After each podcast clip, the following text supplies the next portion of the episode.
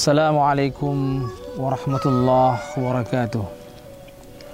Pemirsa yang dimuliakan Allah, bulan Ramadan adalah bulan yang mulia, bulan yang penuh berkah, bulan di mana Allah Subhanahu wa Ta'ala memberikan amalan yang berlipat-lipat ganda, ganjaran yang berlipat-lipat ganda, pahala yang banyak bagi mereka yang mengerjakan amalan-amalan baik di bulan Ramadan. Salah satu amalan yang sangat dicintai oleh Rasulullah SAW, sebagaimana hadis yang diriwayatkan oleh Imam Bukhari, adalah wa an Ibn Abbas radhiyallahu anhu qala kan Nabi sallallahu alaihi wasallam ajwadan nas bil khairi wa kana ajwadu ma yakunu fi Ramadan hina yalqahu Jibril. Jadi menurut Ibnu Hajar al-Asqalani, beliau menyebutkan bahwa lafaz ajwad dalam hadis ini adalah i'ta'u kulli ma yuhibbu ila man yuhibbu ilaihi. Jadi Rasulullah sallallahu alaihi wasallam selalu memberi dan mengeluarkan yang terbaik pada bulan Ramadan. Maka kalau kita lihat dari segi makna, sedekah adalah badlul mal, mengeluarkan harta. Apa yang terbaik dari harta kita, kita keluarkan pada bulan Ramadan. Salah satu contoh adalah iftarus saim, sebagaimana Rasulullah SAW menyebutkan dalam hadisnya, man fattara sa'iman kana lahu mislu ajrihi.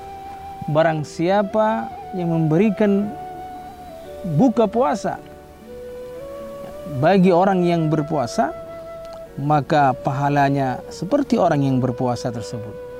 Maka begitu besar pahala orang yang bersedekah pada bulan Ramadan.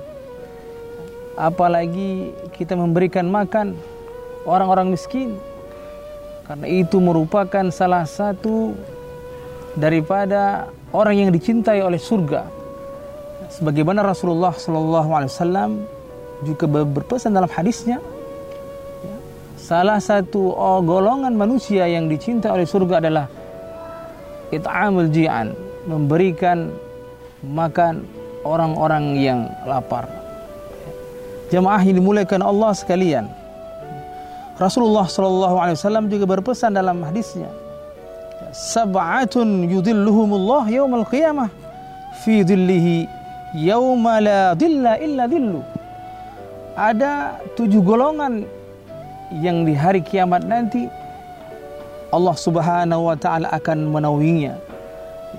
Salah satunya adalah rajulun tasaddaqa bi sadaqatin fa akhfaha, yaitu laki-laki yang mana dia bersedekah kemudian dia sembunyikan, hatta la ta'lama shimaluhu ma sana'at yaminuhu, sehingga tangan kanannya memberi sampai tidak diketahui oleh tangan kirinya.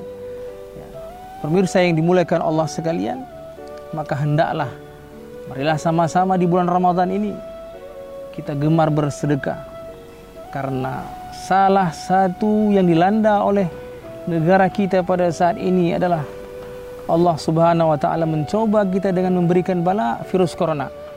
Maka fungsi dari banyak bersedekah ini adalah, salah satunya adalah tadfa'ul bala, bisa menolak bala, apalagi pada bulan Ramadan.